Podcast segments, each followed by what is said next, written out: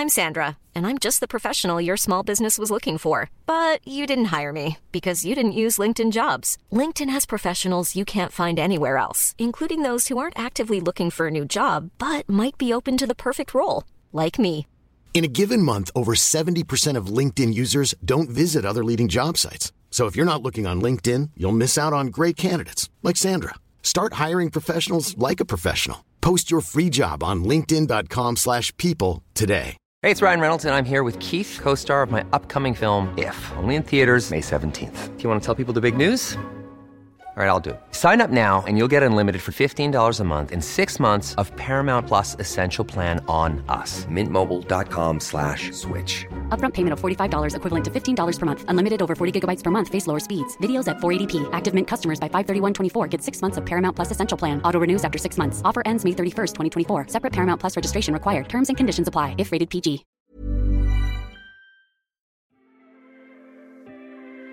We all know how the Good Friday Agreement affected politics in Northern Ireland, but what impact did it have on sport?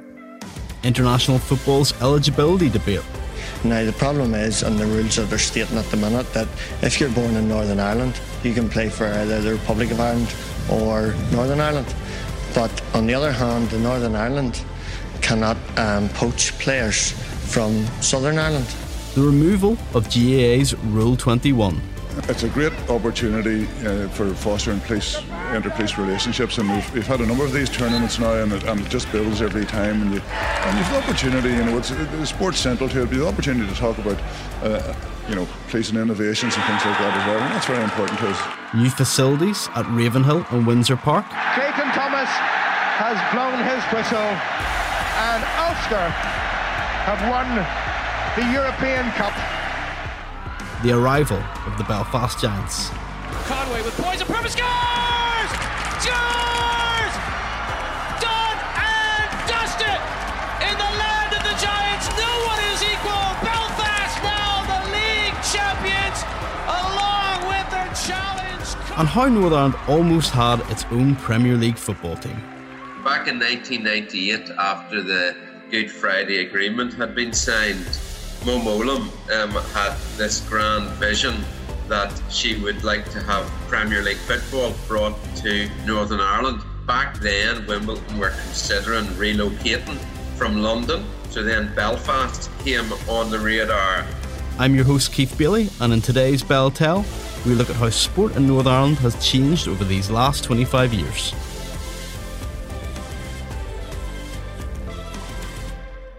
On today's Beltel, we will look at the impact that the Good Friday Agreement has had on sport, including GAA, rugby, and various other sports. But we're going to kick things off by talking about football, um, which is the sport that I would say has had has been impacted the most by the Good Friday Agreement. I'm joined by our chief sports writer, Steven Beacom. How are you, Steven? Hi, Keith. How are you keeping? Very good. Well, let's let's kick things off with talk about a fantastic, a phenomenal, a, a massive story from 1998, um, and that was the possibility of Wimbledon Football Club moving to Belfast and becoming a Premier League team. Take us back to that time. What are your memories of that story? Because you know some people might not believe it.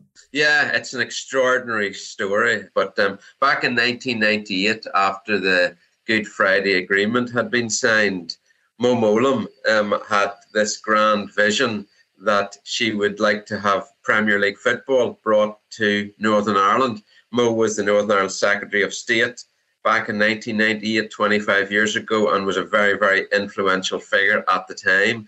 Back then, Wimbledon were considering relocating from London and were looking at Dublin as a possibility, but they weren't getting much joy from the FAI. So then Belfast came on the radar, and bear in mind, on the back of the Good Friday Agreement, this was going to be a bright, new, safe Belfast, safe Northern Ireland. So the timing for the people involved in it was perfect. In a draft government letter, which was leaked to the Belfast Telegraph 25 years ago, Mo Mowlam wrote to the then Prime Minister, Tony Blair, and the Sports Minister, Tony Banks and it's really interesting to look back on that letter because it shows how serious Mo was. I'm going to read it out to you, some of what um, her correspondent said. I am writing to you concerning a proposal which is being developed to build a new international standard sports stadium in Belfast and to attract a Premier League football club as the anchor tenant. The success of this project is far from certain. There remain significant hurdles to be overcome, but a successful out- outcome would offer significant benefits to Northern Ireland in terms of capital investment by the private sector, positive impact on its international image, an opportunity for substantial cross community participation. As such, I would view the project as the type of the development that we need to underpin the peace process. So you can see by that letter, Mo was very, very serious. Um, also, in that letter, it said that they would need support from the Irish FA and the Football Association in England. And that is where the problem started because the IFA were dead against this plan. The president of um, the Irish FA at the time was Jim Boyce, and the general secretary was David Bowen. They went to meet some of the people involved in the project, um, but in no uncertain terms were clear that they were against bringing Premier League football and a Wimbledon type team to Northern Ireland. Bowen actually slammed the government attitude um, regarding the project, and um, it became quite fiery uh, uh, for a period of time. And um, Jim Boyce actually, in a piece in the Belfast Telegraph this week, he labelled it a political stunt. Now, back in London, the Wimbledon fans were totally opposed to relocation of any kind, particularly in another country, and you can totally understand that.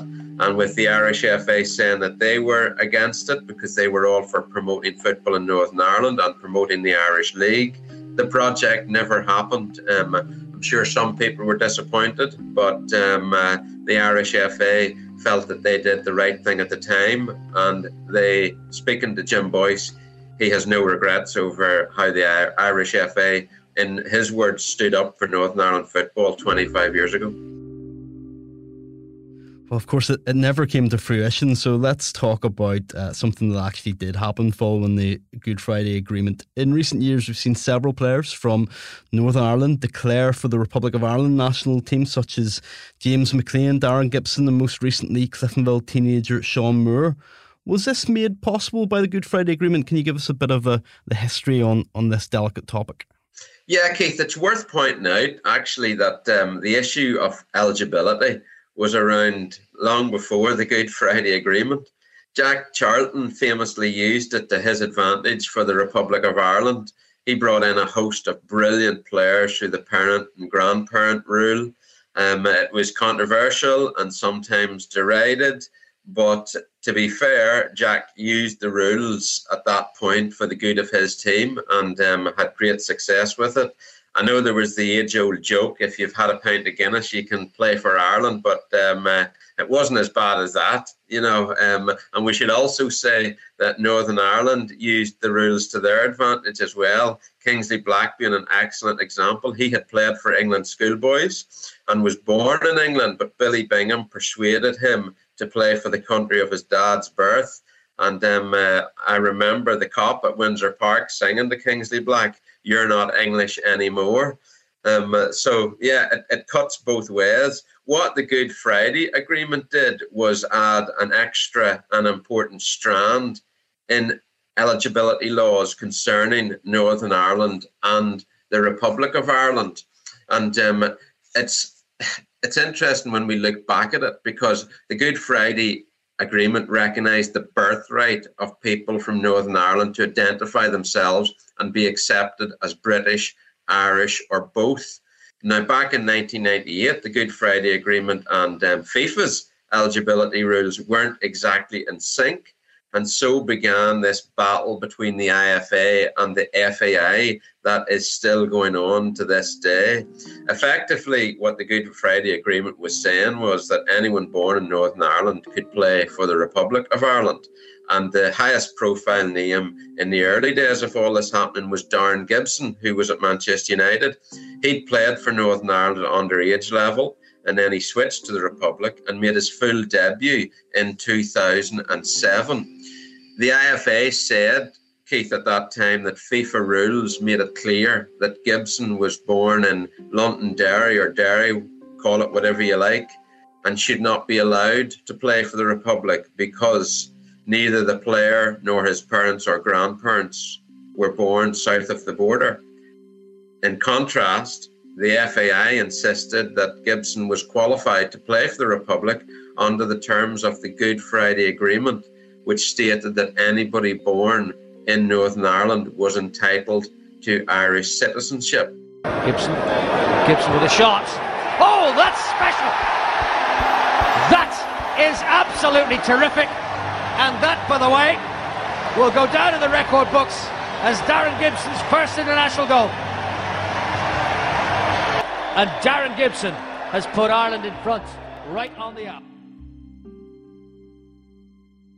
So this was going on, and um, it came to a head, um, typically in court, as these things tend to do. But before that, in 2009, at an International Football Association board meeting, an IFAB meeting, ironically in Newcastle, County Down, um, Sepp Blatter did something that blindsided the Irish FA um, and is still looked upon in some circles um, really, really badly by the people involved with the IFA at that time. Um, he held a press conference, and um, the IFA had, had long gone from um, Newcastle at this point. Raymond Kennedy, actually, who was the IFA president at the time, had taken Michel Platini off to Mourneview Park to watch a game of football. And while he was doing that, Blatter um, talked to the media. And um, he famously said that the FAI could take their pick of players born, bred, and developed in Northern Ireland as long as they had an Irish passport. And because Blatter was so powerful in football at that time, once he had spoken and said those words, the IFA were fighting a losing battle. Raymond Kennedy actually would say later that Blatter was not a friend to Northern Ireland football. In 2010, the IFA took the case against the FAI to the Court of Arbitration for Sport, and they lost that case. And um, Daniel Kearns, who's now playing at Larne, was um, uh, one of the, the factors in that case. And that decision by the Court of Arbitration for Sport gave the FAI an open ticket to pursue any player from the island. They have done that for years. The most recent case being the Cliftonville teenager Sean Moore. And over the course of that time, a number of players from Northern Ireland have gone to the Republic Absolutely. Uh, obviously, uh, still a source of frustration to the Irish FA till this day. They did get something out of out of what followed from the Good Friday Agreement in the executive, and, and that is the redevelopment of Windsor Park, which is a much better and more modern stadium than than it was before. Um, but it's not all gone the way of Irish league clubs when it comes to facilities. They feel like they've been overlooked by the executive. Keith, I think politics and politicians have consistently let Irish League football down. You know, you can think back to after the Taylor report following the Hillsborough disaster, and Northern Ireland clubs received no help regarding their stadiums then, and bring it up to the present day, and there's been no payouts in relation to sub regional funding. This money has been promised for years to football in Northern Ireland and still hasn't been delivered. Frankly, to me, it's an absolute disgrace how football and Irish League football has been treated by politics and politicians in Northern Ireland. I hope and pray that one day they sort all this out, but I'm not going to hold my breath because um, the way our football has been treated by so called people in power has been absolutely appalling. Well, now I'm joined by GAA reporter Declan Bogue to discuss the Good Friday Agreement's impact upon Gaelic games. Declan, it's a very broad question, but overall, how would you say that GAA has changed over the last 20, 25 years, and what sort of impact has the Good Friday Agreement had? I'd say now it's far more open. Um, politically, it has reached out in many ways. Uh, there's a lot of integration. There's a huge amount of modernization in terms of how they run things, in terms of the multi-million pound turnover that the GAA now produces. And um, I would certainly say that in modern media, it is it is it is it has come to the middle ground in terms of the BBC and I like really were only dipping their toes in the late eighties uh, and early nineties into screening actual games. And I remember there was a game in Celtic Park between Derry and Tyrone that the cameras only really started broadcasting after the uh, the Soldiers song was played. You know, there was a lot of sensitive stuff going on back then that people are not really so much fussed or worried about now. But uh, now the BBC cover as much as possible. One of the most popular podcasts is the GAA Social, and broadcasters are now fighting over the ability to actually broadcast the games. One of the most controversial aspects and, and things that followed on after the Good Friday Agreement was obviously Rule 21, which prevented um, members of security forces in, in Northern Ireland from participating in GAA, and, and that was removed. Um, do you think that was a, a, major step forward for the association? Yes, absolutely. Uh, it was a nettle that really had to be grasped, but being frank, could it have been? Could it have happened without the Good Friday Agreement? Not at all. I don't think it would have, because as long as you maybe had uh, British Army personnel in places like Cross Crossmaglen confiscating half their land, saying we're we're taking this now and we're going to build a barracks, landing helicopters in the middle of games, mm. uh, just general irritation that it was causing to people travelling to and from games or players that were held up at checkpoints and so on. It was probably never going to happen under those circumstances. With the Good Friday Agreement, all that changed. PSNI became uh, endorsed by major political parties, and there was no need for it then.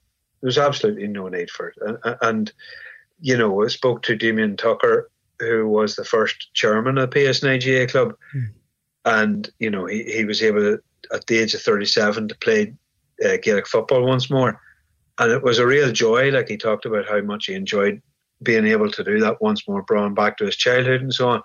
Uh, obviously, the absolutely horrible, horrible uh, act that was carried out in Patterhaffryn. Mm-hmm. It has probably put an awful lot of policemen off, you know, joining in and playing Gaelic games like in, in, a local way. There is some anecdotal evidence. Now, it's not. I'm not saying it's common, sure. but I have heard of various places in Ulster where uh, policemen have been able to play for a local club and they keep sort of discreet about you know what their occupation is and whatever else. But there's still a little bit of uh, difficulty, it would seem, in people just playing and being policemen and playing for their local club. It's just not really uh, common yet. Yeah, I mean, recently, uh, Jarlath Burns, obviously the incoming president uh, for the GAA, said that he would like to see more unionists becoming involved in, in Gaelic games. Is that realistic? Is that something that, that's achievable? Well, I'll tell you it this way East Belfast Club is a shining example of that, right? And they were formed after a tweet in uh, 2020.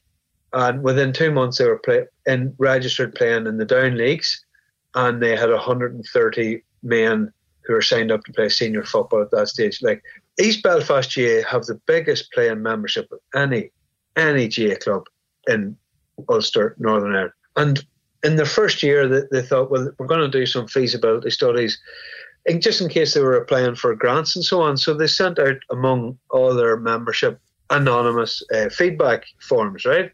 Hmm. Twenty six percent of the respondents that anonymous survey said they came from a unionist background. That's fascinating. I, I mean, I, I, think I probably, I think most people think that the East Belfast success is down to changing demographics in, in East Belfast and um, more of a nationalist population there. But it's obviously taken in, you know, some people from the unionist community are, are involved in that as well, which is which is a great thing. Now I'm joined by the Belfast Telegraph's rugby correspondent, Jonathan Bradley. Jonathan, I suppose when we talk about the Good Friday Agreement and the impact it had on sport, rugby is perhaps a sport that, that hasn't been massively directly impacted by the Good Friday Agreement. Do, do you see any ways in which it's made a change to the sport? Yeah, you don't have that sort of seismic shift that you would have in, say, Northern Ireland football through the difference that it made to eligibility, or even, I suppose, the argument of whether the Belfast Giants would even exist in a pre Good Friday agreement. Northern Ireland. The most tangible effect, I suppose, at the top of the pyramid would be Ravenhill and the redevelopment of Ravenhill, the uh, just shy of 15 million pounds that was used to really um, bring, I suppose, the facilities into the 21st century and uh, leave Ulster Rugby with what are really world class facilities in terms of rugby. Uh, the game as a whole, um, looking beyond the professional sphere, you probably don't have that same uh, shift, I suppose. Yeah, absolutely. I mean, I thinking back to the late 90s, obviously the Good Friday Agreement was signed in, in 98, and w- within a year, Ulster had won the European Cup, and that's their most memorable uh, memorable moment in Ulster rugby history. Clayton Thomas has blown his whistle, and Ulster have won the European Cup. Um, again, there was no direct correlation between those two events, but it did. There was a sense that maybe that was part of a new Northern Ireland or a more confident Northern Ireland.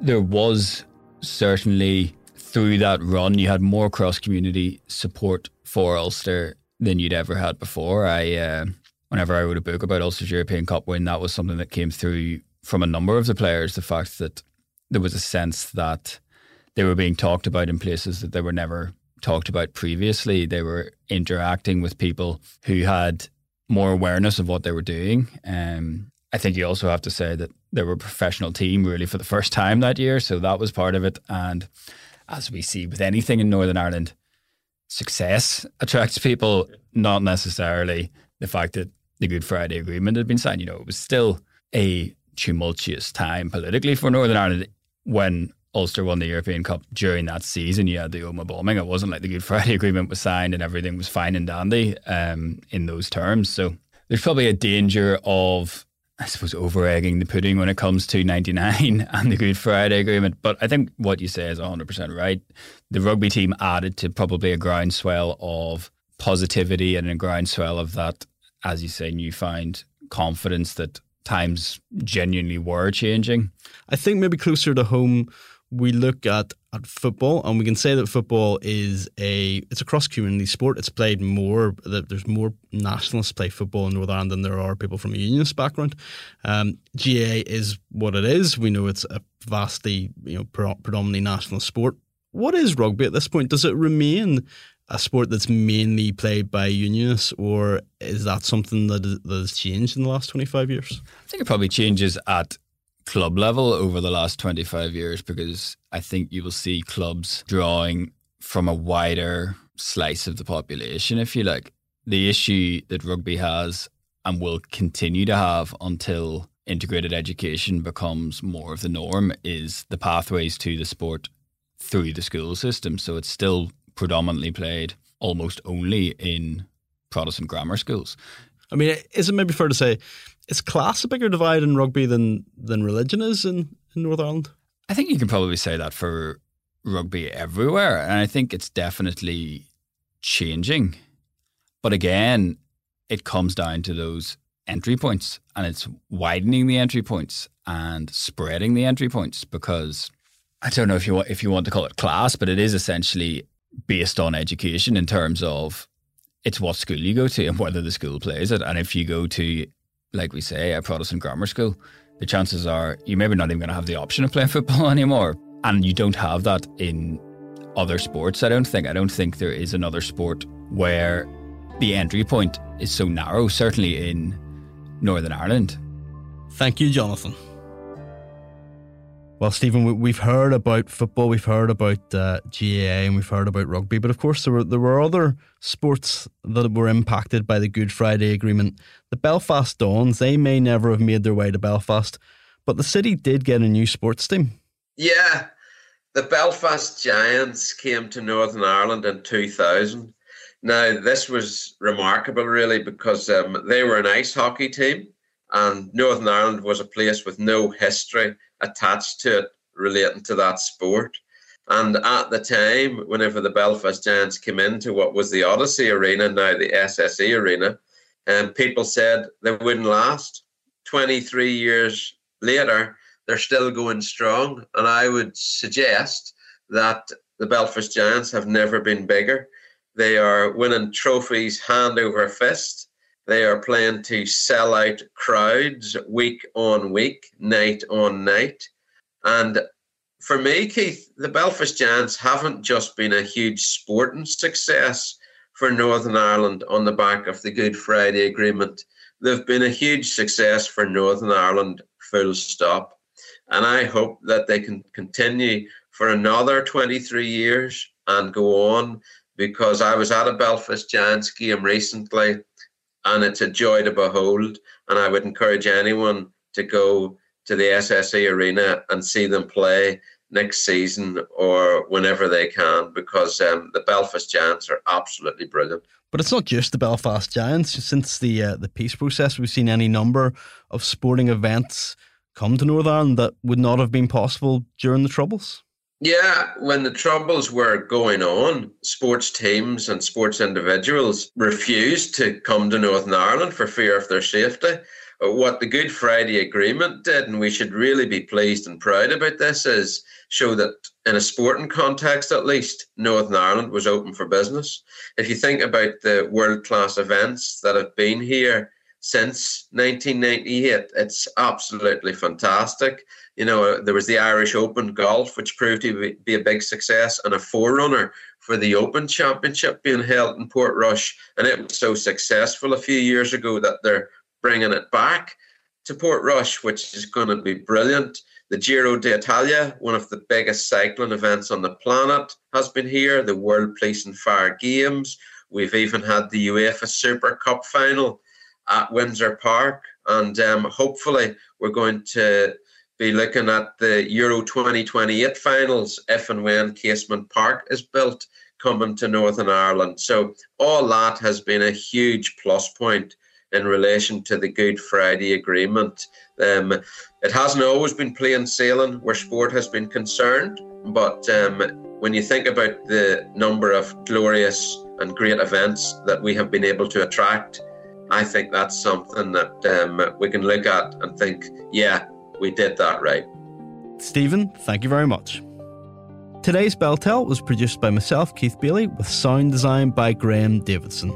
The clips you heard are courtesy of BBC Sport, ITV Sport, Sky Sports, and RTE Sport.